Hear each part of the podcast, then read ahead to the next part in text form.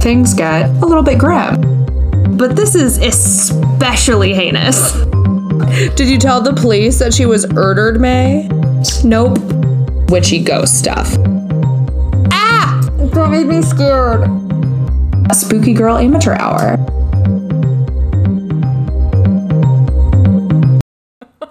That's okay. That's what happens when we put ourselves on air. I don't like it. Jenny and Taylor, After Dark. Af- oh, yeah, After Dark. That's a place. Oh, God. Remember After Dark? Oh. I want to say fondly, but instead it's just vividly. Same. I have never been drunk at After Dark. Oh, you haven't? No, because I always go to rescue somebody. It's me. Who needs to get out of After Dark? It's me. Uh, it's not always you. I would say like 70% of the time. But I have been there to get other people out of After Dark. And it's crowded. Mm. It's Three levels, so you never know Yeah. what level your person that needs rescuing is on. And they have the outside section. yes. Yeah. Yeah. And it would be a much better experience if I was if I would have been drunk there. Yeah, you almost have to be. Do you remember when I broke my knee when we were like 22? I did that at After Dark. Yes, I do remember that. Yeah. Mm-hmm. I don't remember actually doing it. I do remember telling the doctor the next morning that I hurt my knee, and he said, What were you doing? And I was like, I don't know. That's a great question. That's a good question. I I, was, woke up like this. I was hoping you could tell me. What does it look like I do? From like the twist? Does it look like I fell left, right? Up, down. down. We don't, I don't know. I'm coming to you. For answers here, my friend. You're the professional. So I don't know why I'm getting the fucking fourth degree here. Oh my god. Oh, to be young and free. Oh, to be young. Oh, Yeah, to not oh. have to worry about my knees breaking. It's an I it's an active concern. Uh huh. I know if I'm like on my knees for too long, I'm like, I'm gonna pay for this tomorrow. Yeah. I Like w- like cleaning or something. yeah. Okay, sorry. I Thanks for that clarification. I clean my baseboards a lot. Oh I give up my knees too much. That's all I'm doing, just oh I'm gonna pay for this tomorrow. Oh my god. I hope that's not what you're Oh my thinking. god, that made me embarrassed and sweaty at the same time. That's the best way to be. Oh, for the love of Peter and Paul. Hi, how are you? Hi, welcome to A Little Bit Grim After Dark. The After Dark edition. Taylor, insert a saxophone. Okay, I'm on it. I'm all over it. Okay, thank Inserting you. a saxophone.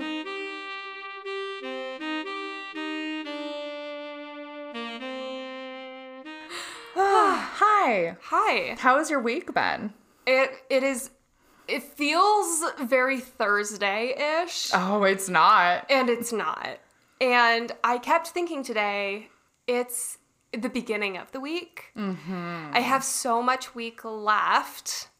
And I was just, everybody was on my nerves today. Uh huh. Yeah. Yep. Ev- everybody just was dumb.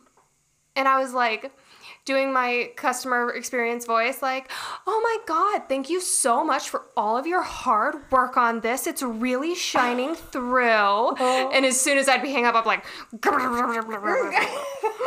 like a gremlin. And these people definitely did not deserve the attitude I was giving them when the camera shut off. You were bringing the attitude to the oh table. my gosh, so stu- so dumb. so uh, yeah, I am excited for tomorrow to be Wednesday. So yeah, that was me just having an attitude For no reason. for no reason today. I relate. I frequently have an attitude for no reason. I'm just really lucky that I work at home from this point. So like, really, I have a second to compose myself if somebody needs to talk to me. Whereas like previously, somebody would walk into my office and they would know immediately because I have no poker face. Yeah. Yeah. all. Mm. You your like face doesn't have an inside voice. No. I I too am facially transparent. You'll know if I think you're dumb. Yeah. because I will not be able to hold it hold it in. I don't know how many times my boss would be like, Taylor, fix your face. I can't. Oh my god, this is chaos. Donut, get the fuck out. Donut, your God. poor floofy fur would be on fire. Here.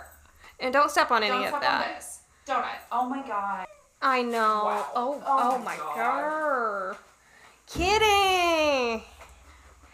Look how long he is. He's so long. You want Remember we help? used to get full on hot dogs in like middle school? Away. Be Oh, Be gone. gone. God. this is five minutes of nothing. This- but like, I'm exhausted, honestly. okay. all right, it's good. This episode has been a I feel disaster. like we always start our disaster episodes a little disastrous. I feel like Donut knows, and he's like, I'm a disaster. I'm gonna go ruin their evening. Why didn't you name him Tornado? I sh- it doesn't really roll off the tongue. Like Donut. That was an unnecessary tone for you to take with me. I'm. It's on par for the day. like donut. I'm sorry. It's okay. Sassy. I understand. I deserve it, honestly. Probably not. Who's feel starting like- today? I don't know. I feel like we listen. we- We're talking about like our week. We have a lot of week ahead of us. You're listening to it right now. It's Friday for Thank you, God. and we would just like to congratulate you for making it through the week. We're proud of you. We know how much like mental effort went into getting through this week. Physical effort, emotional effort. mental effort. It was like an You- obstacle course. God, you made it. You got here. Let's all take like a couple cleansing breaths. Okay. I can't. Good. I have no idea who goes first. My life is spiraling out of control. That's okay. We did cults last. We did. And You went first on conspiracy, so I did first on cult, so now it's you. okay. Let me see. Thank you for rooting me back to that moment. I got you. All right, I'm gonna try to use my iPad. Mm. so, Taylor's not using her printed outline. because I got here today and I was like, my printer broke, Drama. which is not facts. My printer's out of ink. So Taylor threw the whole printer away. it's gone. Uh, so yeah, I am using my iPad. So, and it was, it's been dead for probably two months. So it is really on the struggle bus. So I'm okay. gonna try to get through. This. I do have a charger I for brought my charger.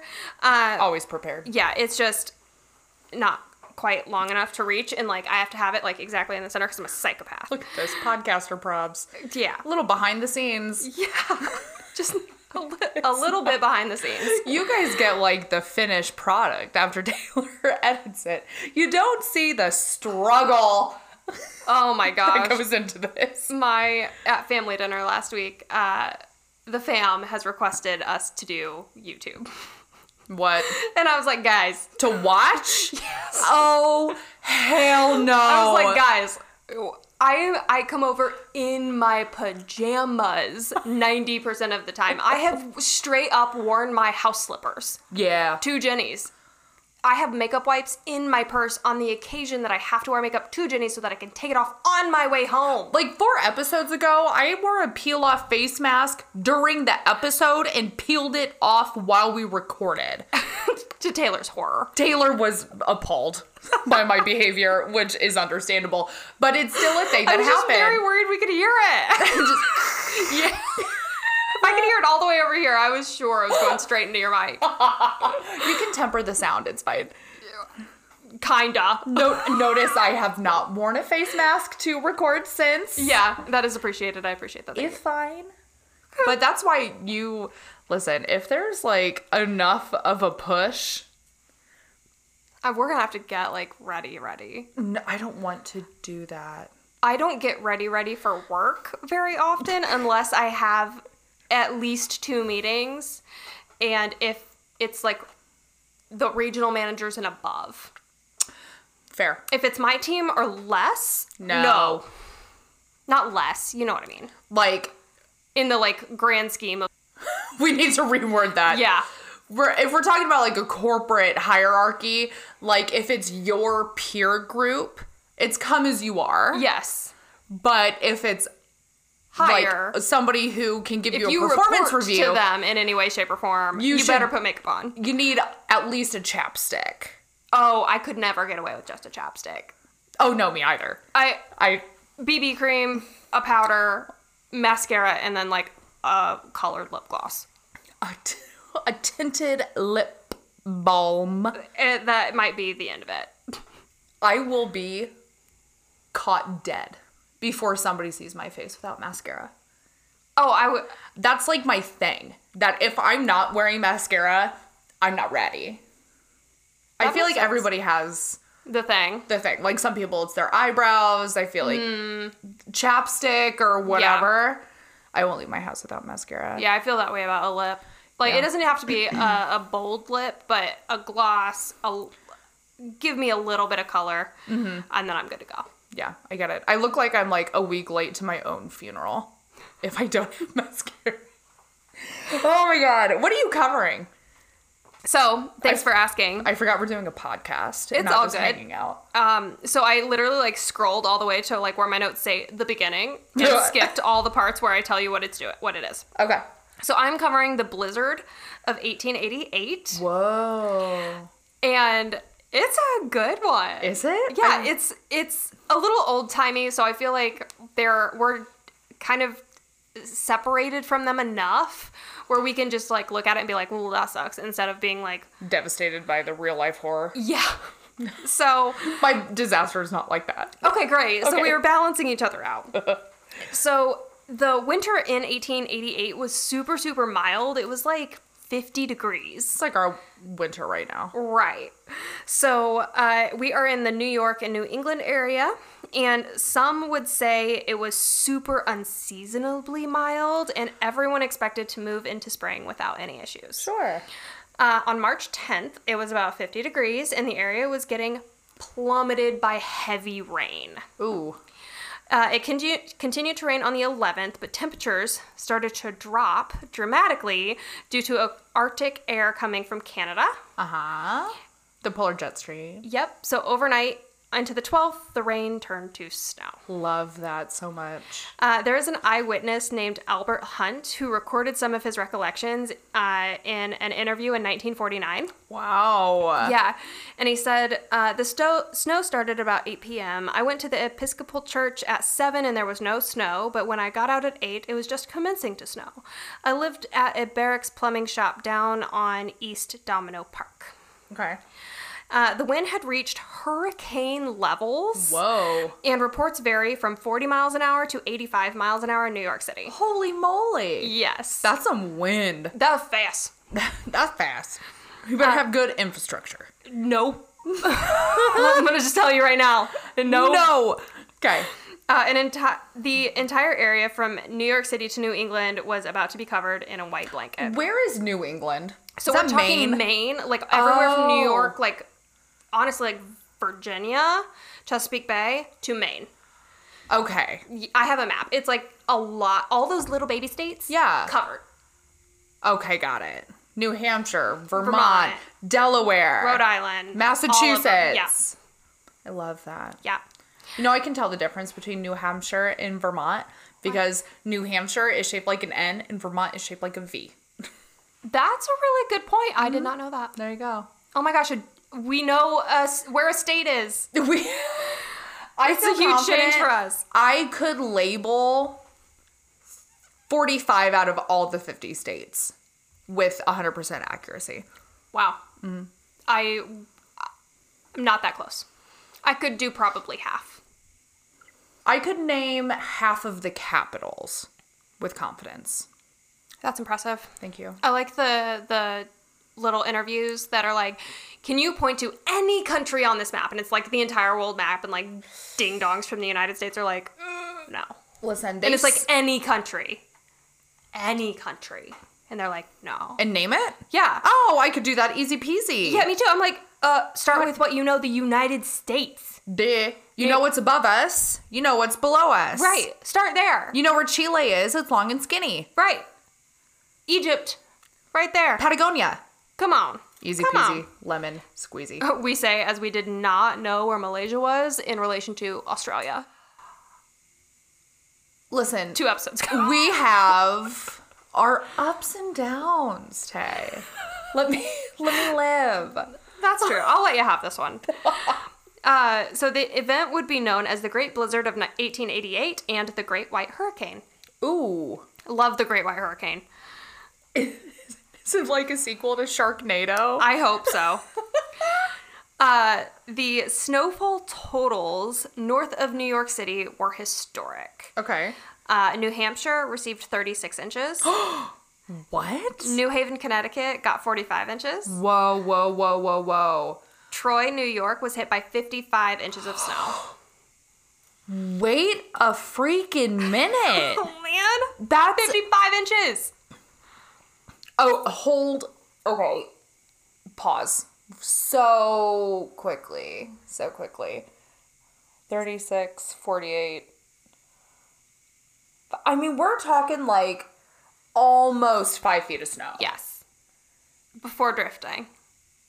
I. because of those winds, we have to think that all of this, all of these inches just went vertical. Sure. Well, yeah, they have to, like up against buildings. But Mm-hmm. here's the thing snow is heavy. I'm going to let you. I'm going to let you continue. All Keep right. going. Uh, because the people of New York City have always been gritty go getters, they all woke up the morning of the 12th, and although they saw snowdrifts reaching the second story of some buildings, they all went out and tried to go to work. Love that for them. Snowdrift, snow drifts averaged between 30 and 40 feet Oh my God. and topped many houses.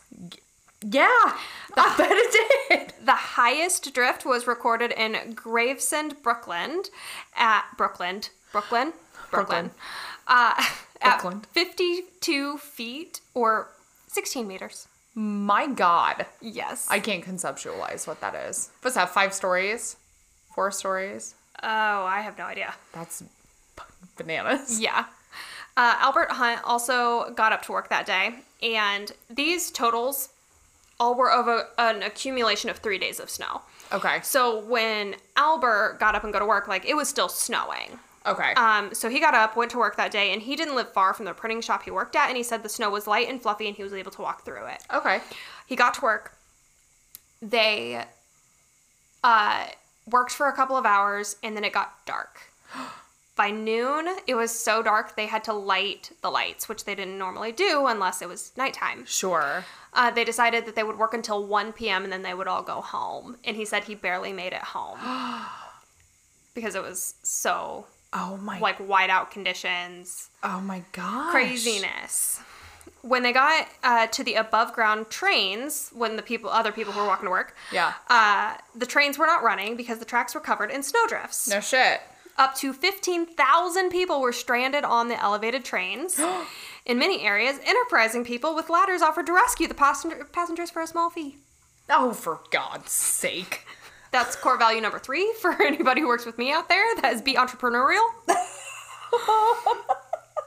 Listen, if you do something good, don't do it for free. That's true.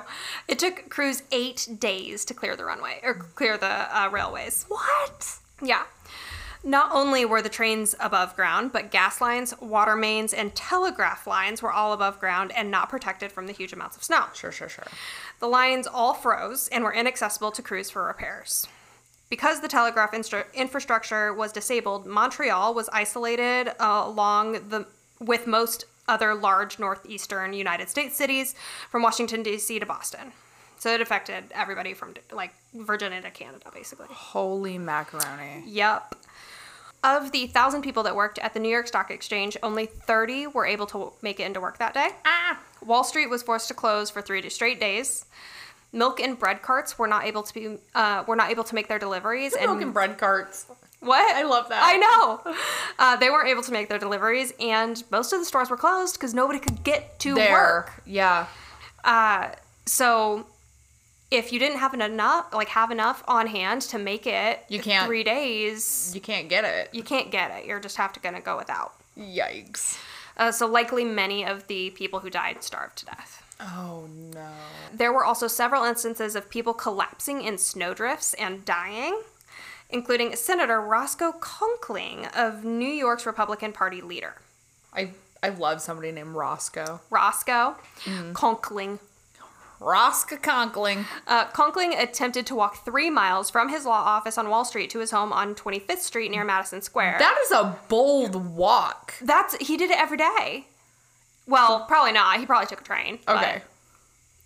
yeah, that's What- that's that- a long walk. Even in the best of conditions. Like, Yeah. I'm going to take an Uber. I know that was not an option. Right. But, like, I'm thinking like how many times I've walked three miles in Chicago. That's that's quite a quite a ways. Yeah.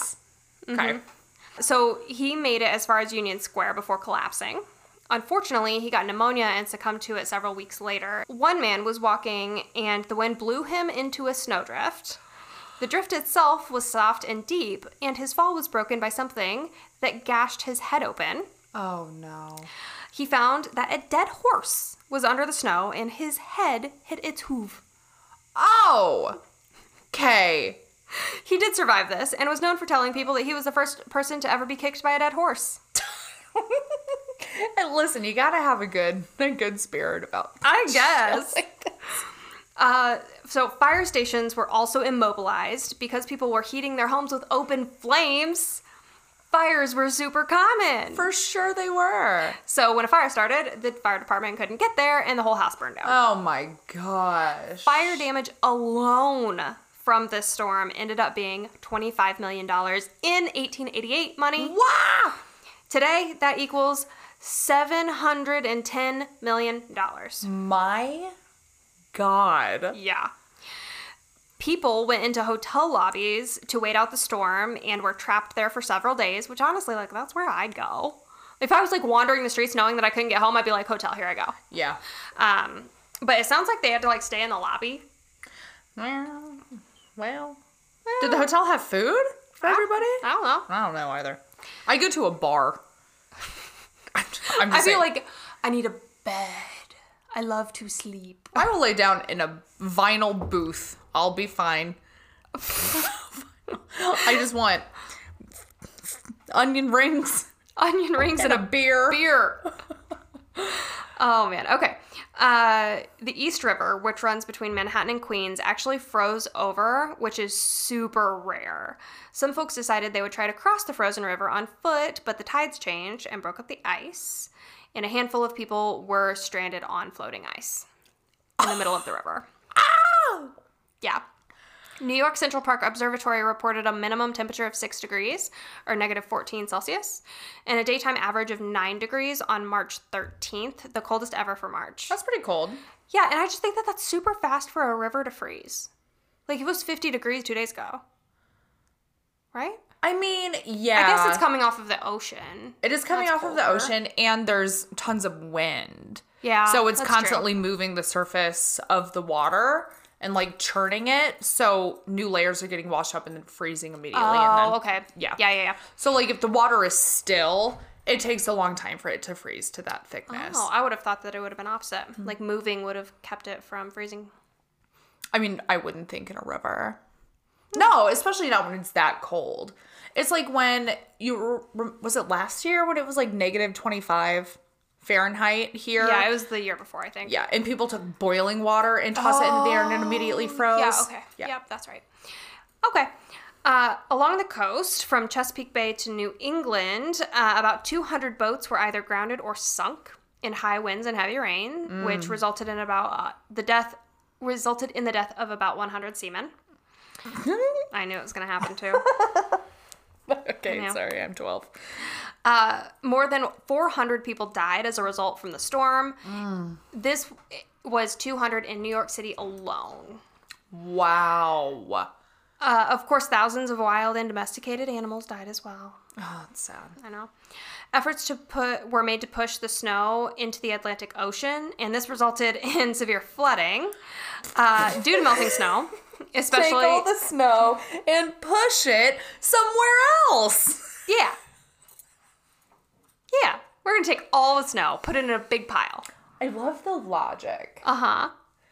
Uh, so it, Brooklyn especially was flooded, um, which it's susceptible to flooding because of the topography. Mm-hmm. So I don't know much about that in Brooklyn, but that's facts. Big facts. No Big cap. facts. Uh, the storm shed light on the issue of having so many utilities above ground, and within 10 years, construction had begun to move everything underground. Smart move. Yep. The train was moved underground, and it's still the system that New, York- New Yorkers use today. And I have a fun fact to end on. Yeah. Uh, the winter that had been so mild that year, uh, the trees had already started budding on March 12th. Oh. The author Walt Whitman was living in New Jersey at the time. Oh my god, I love him. So he wrote a poem about how beautiful spring was Yeah. and how they were all so excited to see spring. And he submitted this poem to be published in the New York Herald. It is called The First Dandelion, and it was published on March 12th. Oh, shit. well, yeah, so bad timing. But poor timing, beautiful poem. Yeah, the first dandelion goes like this Simple and fresh and fair from winter's close emer- emerging, as if no article of fashion, business, politics had ever been. Forth from its sunny nook of sheltered grass, innocent, golden, calm as the dawn, the spring's first dandelion shows its trustful face. And my sources were a Brit- Britannica, Britannica, yeah, article, history.com, uh, the history guy on YouTube, and then Wikipedia, of course. I love that. Yeah. So that is my story about the blizzard of 1888. We haven't had a good snowstorm in a while or a good blizzard. We just really haven't. I'm not saying I want like that caliber. Right. But Of no, we snow- haven't had a snowstorm in a while. I think 2014 was the last bad one that they actually had to shut the sh- shut the Shut the city down. shut the city down for Yeah, I like think so. an extended period of time. yeah, we haven't gotten really, we didn't get very much snow last year or this year. It was so bitter cold last year Mm-hmm. that like it can be too cold to snow. I don't think it was that cold last year. It was the year before that it was. so Was it cold. really? Mm-hmm. Maybe that could be. I don't really remember. Yeah, last year wasn't bad either. I kept waiting for it to get bad and it never did. it makes my heart sad. I want one. I want one. I want one where we. I need to accumulate like six inches. Yeah. Period. Well, At least once a year. Yeah. I I agree. need one like six incher. I could like be happy with like if we're gonna do like eight or twelve. I would love that, but at least put some like ice down underneath, so then we really can't go to work. yeah. Yeah, that's what I'm talking about. I'm talking about like closing work down, which for me, that doesn't exist. But Uh, they would make me work from home, but I want to have to work from home. Right. That would be lovely. It would be so nice. It would be so nice. Thank you for that. You're welcome. You know, Tay, we love to talk about our bright and shinies in this podcast, but I don't think that we talk enough about how much we actually love what we do and all of our listeners. You are so right. It was a labor of love getting this podcast off the ground. Many sleepless nights thinking about what we were going to be doing. And we're so thankful for all of our listeners and our other podcast friends that we've made along the way that have helped us out with tips and tricks. It was a very steep learning curve uh, to learn podcasting when we first started off almost a freaking year ago. I cannot believe it. How many mics do you think that we returned and exchanged along the way? at least eight. but one thing has definitely been amazing resource to us, and that is Podcorn, and they are sponsoring today's episode. Thanks, Podcorn. Podcorn is a marketplace that connects podcasters to amazing co- podcast sponsorship opportunities such as host read ads, interview segments, topical discussions, and more. I love that Podcorn gives us the freedom and transparency to decide how and when we monetize and which companies we decide to partner with. And I love that there's no middleman. All podcasts of all sizes can browse and choose which opportunities are a good fit for their show. You can browse right on the platform, you can set your own rates, and collaborate without any exclusivities. Podcasters never ever give up any of their rights to their own episodes, and Podcorn has an amazing support staff that works so hard to ensure that we are protected and compensated for the work that we do for brands. It's so exciting to work with Podcorn as our sponsor, and it's definitely a game changer for podcasts who want to monetize but might not have a million followers or a legal team.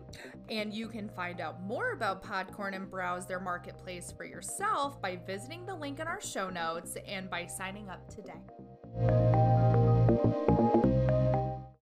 Right? Telling me a story? Yeah, I'm ready to tell you a story, but I would like for you. You have a full glass over there. Oh, yeah. Okay. This one would be a little bit of a doozy. Okay. I love our wild ride. It is, and boy, is it a wild ride. Um, I don't know if like I'm supposed to like trigger warning things pertaining to like World War II, Okay. Nazis, that whole Might as well. We'll throw a trigger warning just in there. be that's what this disaster is about Just trigger warnings for everything. trigger listen trigger warning for the podcast don't listen if you are like Maybe we should do like discretion or listener discretion div- advised or something like at the beginning. Put that in our intro. That way it's always in there. is advised Yeah. this is the history of the deadliest maritime disaster in recorded history period straight facts no cap Oh my god. and you have never heard of it okay. bet money I will not because I guarantee I've never heard of it. more lives were lost than when the titanic sank okay. It is one of the largest attacks causing civilian casualty during wartime, not including Hiroshima or Hiroshima. The nuclear bombs. Yeah, yeah, yeah. Yeah. Um, it happened in the bloodiest war ever waged. In World War II, 70 million people lost their lives. 20 million of those were military personnel, and 40 million were civilians. What in the hell? Mm. Um, there was a mix of these aboard the MV Wilhelm Gustloff when she went down. But So to they get had soldiers and civilians? Mm. on the boat, I'm sure you're gonna tell me why. Oh, but I- why? I will tell you. All All right, I'll tell all you. right, please tell me. Please tell me. I'm uncomfortable already. As you should. So, to get a full scope of the devastation, destruction, and desperation on the luxury cruise liner, we need to understand the chain of events during the war that led 10,000 people to fight their way on board of this ship. what the heck? It was January 1945, and German Nazis were staring down the barrel of a loaded gun. Defeat was nipping at the heels of heads of state and military leaders. The Soviets had pushed their way through East Prussian strongholds and were murdering and raping and pillaging their way through the idyllic rolling hills of the countryside. Many of the civilians caught in their wave of terror were too German to survive the Russian troops, but too Prussian to be considered German, and lacked verified documents that allowed them to move freely through German occupied borders and away from the carnage of the Red Army into the still unsafe German strongholds. These were small villages who generally didn't have any sides to take in a war, for better or worse. Civilian slaughter had been at the forefront for months before January 1945, but the Russians were on a rampage and the Nazi Party was too busy trying to keep a desperate bid for control of their Reich to provide any relief effort for civilians. Okay. As entire towns burned, displaced people began roaming the countryside, desperate for salvation. Bands of people trying to flee would steal document. Oh, this breaks my heart. Oh. Bands of people trying to flee would steal documentation papers from the bodies left behind by the Red Army. Who? Mm. That's really heartbreaking, but I can understand it. Mm. uh, during like well you see during this time germany had temporarily banned repatriation uh, unless you were deemed germanic enough in your heritage because they were all about the bloodline Yeah. Ugh, which is gross but to prove that you had to have your supporting documents that proved You had to like carry your ancestry.com login with you. That is correct. Yes, essentially. Um, any person who was thought to be escaping the occupied territories, regardless of who occupied them, were identified as traitors and were killed on site. Great. Russians would kill you if you weren't Russian. Millions of people were trapped in this like ever shrinking bubble, um, murdered for a cause that not one of them believed in, just for living in this geographical area. Then, In January of 1945, the German army finally authorized evacuation from the still advancing Soviet army, and the only way out was through the Baltic Sea. Okay. So, for all of the months leading up to this, through the entire summer, the fall, and then winter, all of these displaced people were literally wandering around trying to find a place to go, trying to avoid the Soviets coming in from the east and then the the Germans wouldn't allow them inside of Austria or Germany to go any they were trapped yeah. it was awful until finally germany was like you need to get out Yeah. so the only way out was to travel north Okay. through the baltic sea region Okay. that was the only way germany was surrounded on all other sides so the people began an arduous pilgrimage made by starving and broken people the evacuation order was known as operation hannibal the evacu- eva- i cannot say that word Evacuation. the evacuation, which had been delayed for months, was initiated due to the fear of the Red Army advancing during East Prussian offensive. Uh, is it not plays, but whatever. However, you strategize a war, yeah. Some parts of the evacuation were planned as a military necessity. Operation Hannibal being the most important military operation involved in the evacuation. However, many refugees took to the road on their own initiatives because of the reported Soviet atrocities against Germans in the area under Soviet control. Accounts of Soviet atrocities were disseminated through the official news and propaganda outlets of Nazi Germany and by rumors that swept through the military and civilian population. Despite having detailed evacuation plans for some areas, the German authorities, including the Gauleiter of East Prussia, Erich Koch, delayed action until the 20th of January, wow. when it was too late for any type of orderly evacuation. So everybody was just like full steam ahead, Mad panic. stampede toward The sea. this area. Okay, Yep. Mm-hmm. Mm. great. I hate it. Civil services and the Nazi Party were eventually overwhelmed by the numbers of those wishing to evacuate. Coupled with the panic caused by the speed of the Soviet advance, civilians caught in the middle of combat in the bitter winter weather, many thousands of refugees died during the evacuation period. Oh my god. A parade of millions marched their way through the frozen countryside to the harbor where they hoped freedom was waiting in the shape of a boat named the Wilhelm Gustloff.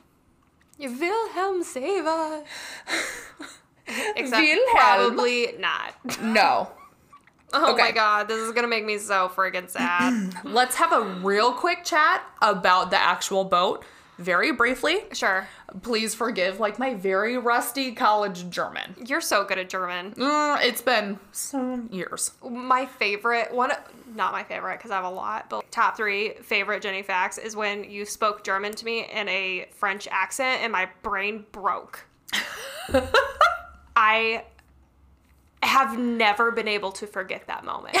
I apologize for it. I can barely. I can barely speak English. Listen, I studied French for like a hot enough second to have like the faintest grasp on like basic greetings in the alphabet. Same with Spanish. I, I have a little bit better of a grasp of Spanish, but not anywhere that would help me in an emergency situation. I could find my way through an emergency situation in Germany Okay, great. So I will be with you if we're ever if we're ever in Germany. if we can ever leave again. That's fair. That's fair. Okay, so originally constructed as a cruise ship for the Nazi Kraft durch Freude, Strength Through Joy organization in 1937, she became requisitioned by the Kriegsmarine, which is the German Navy, in 1939. It's like what happened to the Queen Mary. That's exact. It's very similar. They just recommissioned a cruise ship, right? That is correct. Yep. Paint it a gray. A lo- yep. yes, ma'am. Paint it gray, it goes fast.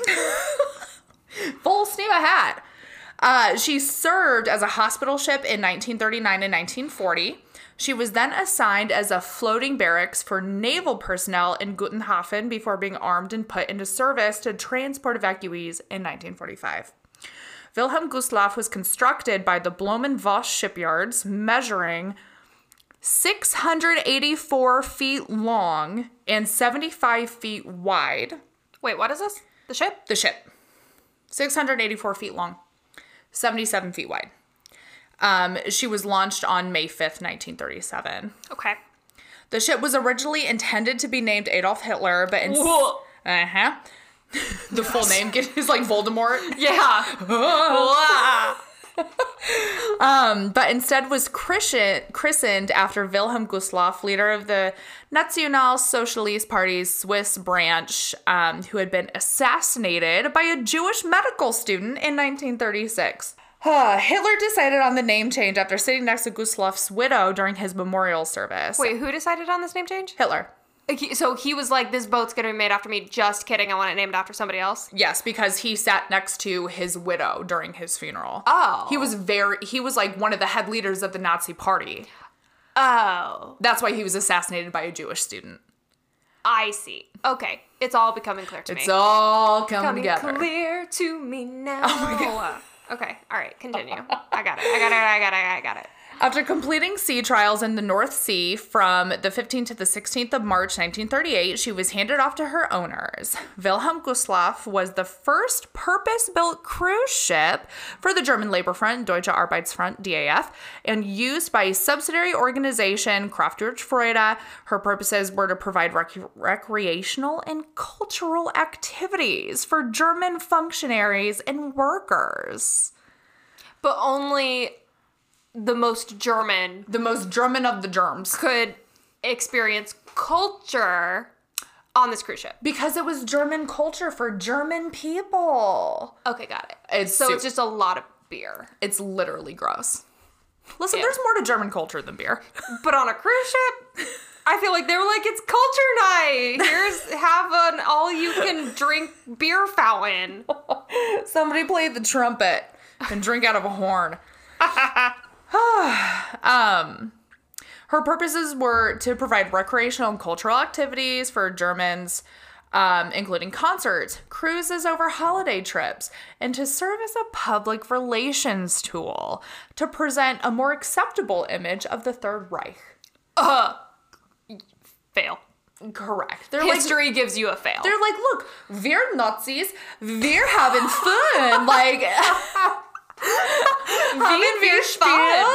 Was machen Sie? Come on our boat. Okay. She was the flagship of the KDF cruise fleet in her last civilian role until the spring of 1939. She made her quote unquote unofficial maiden voyage between the 24th and 27th of March, carrying Austrians in an attempt to convince them to vote for the annexation of Austria by Germany. So they literally took, because like Austrians couldn't vote in Germany, so like they took a bunch of Austrians over to an island where they could vote by like a legal loophole and then brought them back, but they didn't tell anybody that this is what they used the Wilhelm Gustloff for. Okay. Shady. I'm just having like sound of music. Flash. yes. That was Daddy Von whatever. Trapp. Yeah, that was his the whole thing. He's like, we're Austrian. Daddy Thirst Trap. Daddy the Von Thirst Trap. Daddy Von Thirst Trap. I, think- will only refer to him as that from now on. I think there was when I was like 13 and I watched it for the first time that I was like, uh oh, oh, I'm yikes. gonna have a thing for older men, aren't I? yeah. Yep. Mm-hmm. Mm-hmm. Okay. Mm-hmm. on uh, March 29th, 1938, she departed on her second voyage, carrying workers and their families from the Blomvers, Blom and Voss shipyard on a three-day fun family getaway picnic cruise. Family fun day. Family fun day. Yikes. Bring all your friends as long as they're German. Yikes. Okay, back to icky war stuff.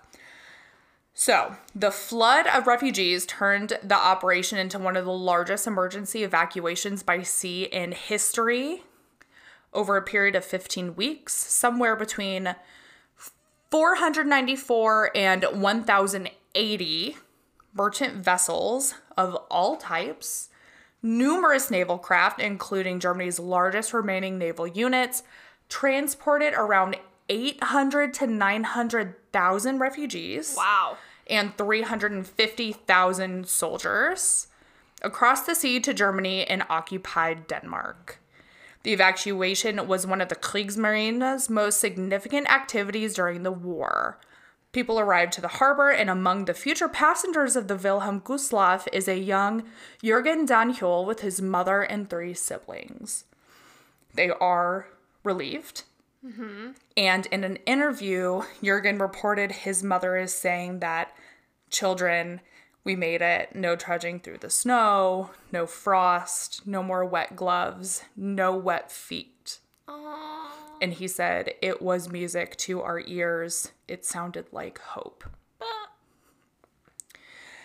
The ship's complement and passenger list cited 6,050 people on board, but these did not include many civilians who boarded the ship without being recorded in the official embarkation records.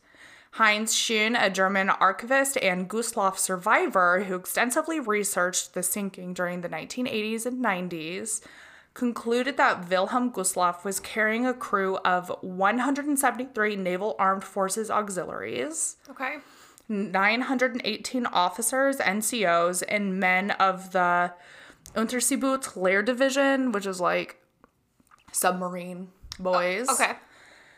373 female naval auxiliary helpers, 162 wounded soldiers, and 8,956 civilians for a total of 10,582 passengers and crew. That is a lot of people. That is a lot of people considering the boat was originally intended to have a max occupancy of 2,000 people. That's a lot of people on a boat. That's a lot of people on it's a the boat. Queen Mary all over again. Shove as many human bodies as you can on it. Yes. And hope for the best. Meh. you won't sleep well, but you- we're going to get to where you need to go. we hope. Kinda. Not in this case. um so the ship left Danzig at 12:30 p.m. on January 30th, 1945, accompanied by the passenger liner Hansa, which was also filled with civilians and military personnel, and two torpedo boats. Hansa and one torpedo boat developed mechanical problems and could not continue, leaving the Wilhelm Gustloff with one torpedo boat escort, the Loa. The ship had four captains on board and they disagreed on the best course of action to guard against submarine attacks. That's not good. You got We to- need the captains to agree.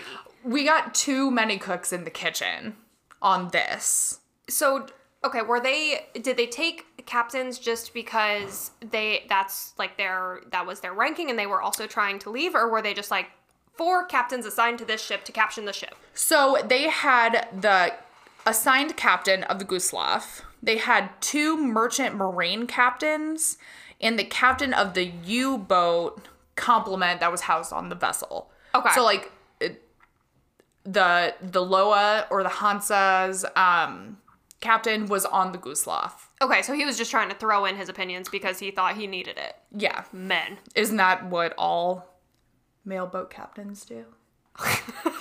Sprinkle opinions around like powdered sugar. Oh man. Okay. All right. So too many cooks in the kitchen. Nobody agrees on how to best protect the boat with 10,000 people on it. Mhm. Mm-hmm. Great. During massive wartime. Massive wartime. Great. during the largest evacuation procedure ever attempted, Which has already been chaos. which was delayed like a year later than what it fucking should have been. Uh, So yes. I hate it. Mhm. Mm-hmm. Okay. All right. Against the advice of the military commander, Lieutenant Commander Wilhelm Sahn, a mariner who argued for a course in shallow waters close to the shore and without lights, you know, so submarines can't get you. Uh, Wilhelm Gustloff's captain, Friedrich Petersen, decided to head for deep water, which was known to have been cleared of mines.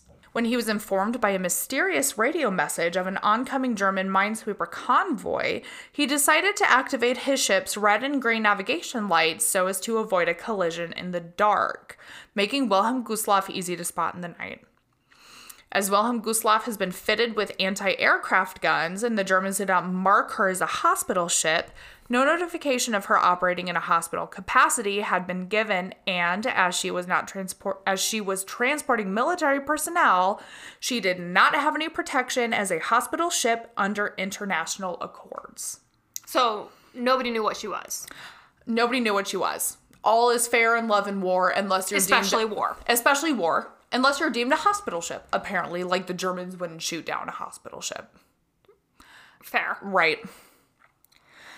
The ship was soon sighted by the Soviet submarine S 13 under the command of Captain Alexander Marinesco. The submarine, since her on board the escorting torpedo boat, had frozen, rendering it inoperable. So they had a backup boat for this, but it was very cold and it just like didn't work.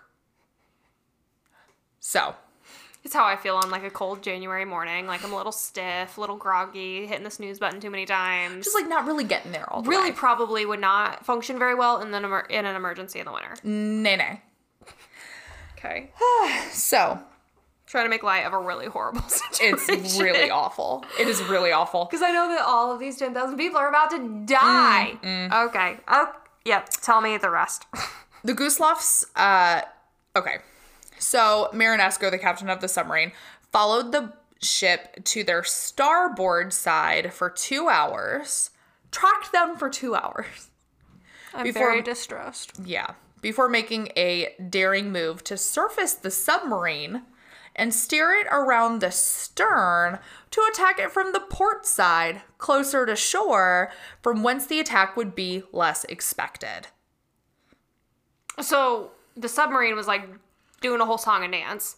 yeah, like swam over to this side to attack it, but then realized like the port sign was the side closest to the shore. Sure. And so they wouldn't expect a submarine to get closer to the shore. Cor- But they can't detect the submarine anyway. Like the submarine doesn't know that, probably. But like considering that you've been tracking it for two hours, and this other submarine that's with it hasn't like done anything to stop you, you can take like a pretty freaking informed guess. So it ha- okay. The so the torpedo bo- boat was a submarine. Yeah. Okay. Yeah. And so that's the one that like wouldn't work.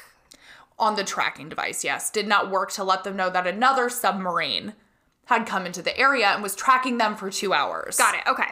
So the Russian submarine surfaced Mm-hmm. and swam around to its other side to attack it from a different angle. Okay. At that point though, did anybody on the boat like see the submarine and be like, "Uh oh, Do, do, do, do, do, do. No. Nope. nobody's like looking for freaking sharks"? No. Okay. At 9 p.m., Marinesco ordered his crew to launch four torpedoes at the Wilhelm Gustloff's port side. The first was nicknamed for the motherland, the second for Leningrad. Wait, they named the torpedoes? They named the torpedoes that they shot the ship down with. I hate. I hate it. There's a little bit of comedic relief in here if you Okay. just like hang on a second.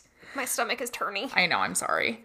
The second was for Leningrad, the third was for the Soviet people, and the fourth was for Stalin, but it got jammed in the torpedo tubes and like never made it out.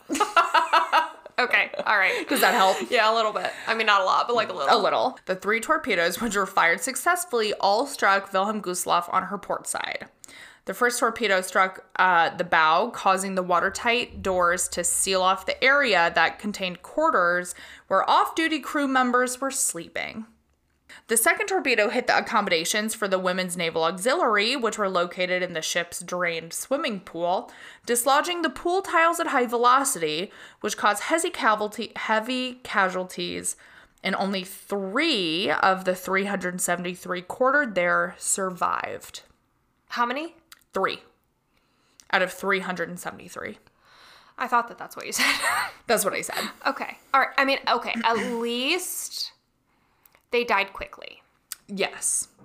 and they didn't have to float in a very cold ocean. A lot of these people did not get That luck. that luxury. Okay.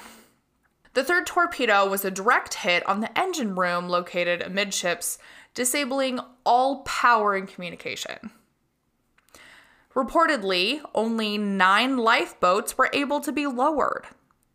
The rest have frozen in their davits and had to be broken free. About 20 minutes after the torpedo's impact, the Gustloff listed dramatically to port, so the lifeboats lowered on the high starboard side crashed into the ship's side, destroying many lifeboats and spilling their occupants across the ship's side and into the ocean. So like lifeboats work really well when they're lowered on purpose, Yes. but And if like they're not stacked like accordingly and like everybody gets onto them in an orderly fashion they just they don't save that many people Uh-uh. if we know anything from the titanic Correct. And like let's not forget that there are five times as many people on board as what they're supposed to be. so the ship is just bloop bloop Boop. Glub, glub, glub. Yes. oh my gosh okay the water temperature in the Baltic Sea at that time of year freaking is cold 39 degrees Fahrenheit. Fahrenheit. cold Cold. However, this was a particularly cold night with an air temperature anywhere between 0 to 14 degrees dear Fahrenheit. god dear god Hmm. i It had ice Lord. floes covering the surface. Many deaths were caused either directly by the torpedoes or by drowning in the onrushing water.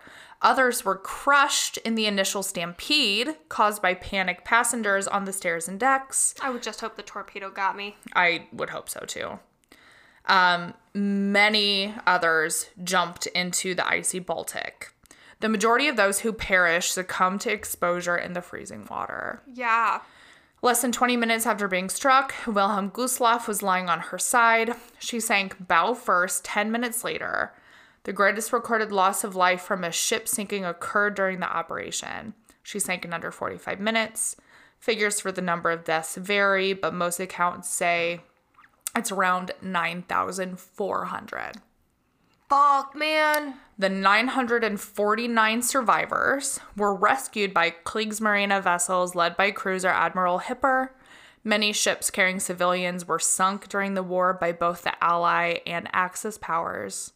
However, based on the latest estimates of passenger numbers and those known to be saved, the Wilhelm Gustloff remains by far the largest uh, largest loss of life resulting from the sinking of one vessel in maritime history. wow And that is the really awful, terrible, no good story of a boat. of a boat oh my oh that's so horrible It's awful. and especially like that is their that that was like we made it People like had made let their guard down for the first time in years that all of this had been going on. And it's like as soon it was such a symbol of freedom for these civilians. I'm not talking about the military personnel. I'm talking about the civilians. right who thought they were on their way to like a better life. like finally free from this Hellscape. right that is never ending bloodshed Yeah, that they never wanted in the first place. Like these are country folk yeah who like had cows and sheep and that's how they made their living. yeah Not happened to be very german yes. A li- but not German enough to be German. Just too German to They be were- spared by the Russians. like 80% german Yeah. And like there could be a whole other episode about the atrocities committed by the Soviet army against the civilians during this time period, but like I'm not even going to touch it. Mhm. So, wow that's that. what's your bright and shiny do you have one after that I do. And you, me, and our third Brittany pretty had a really you guys came over for brunch and it was just such a lovely afternoon. it was nice it was like I, I don't know what I expected from us just doing brunch at the house because we've never done that before. We've No. never we've always gone out for brunch or met for dinner, met for margaritas, but like coming over and just hanging out at a house It was a little fun and fresh. Yeah. Uh, I guess we did it at Brittany's house like in the spring, but we were on like the patio and I don't know. But like, I love a couch hang. Like, I'm all about a couch hang. It was very low key for us. Oh, We I put on Ink Master. We watched an entire season. And the only reason it ended was because I had to go to go to dinner. Like, Family we- dinner. we- yeah, we ended lunch so I could go to dinner.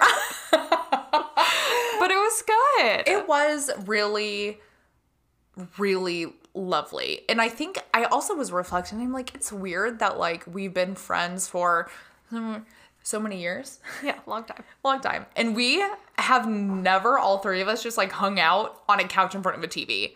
That is not our brand of friendship. No, we're very we chaotic good Yes. is our friendship. Like we can jump into a, an action plan very quickly. Yes. and the communication is impeccable.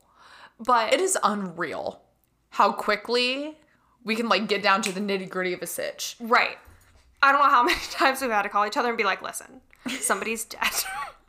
I need y'all to."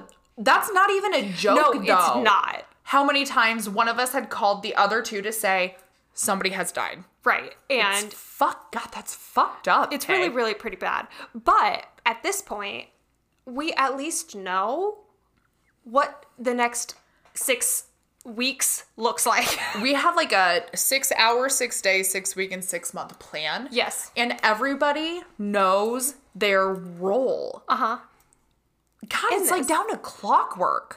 Yeah. Why? Ew, we have to do that way too much for us to like have a routine for when people die. I hate that so much for us. It's really not great, but it is great that we have that stability that we know. I think when oh, I'm about to get way too tangled into this, but the last loss we went through, Mm-hmm. it was very much like Unex- unexpected and you do this i do this she's doing this here we go code red everybody on high alert Yep. do not sleep delegated on call. Whoever was like not code red, all the other two are communicating on call hours. Yes. And rearranging things in their life. So like I'm available from this time to this Uh-huh. time and I will be primary contact and then you will be primary Th- this is insane. Are we codependent?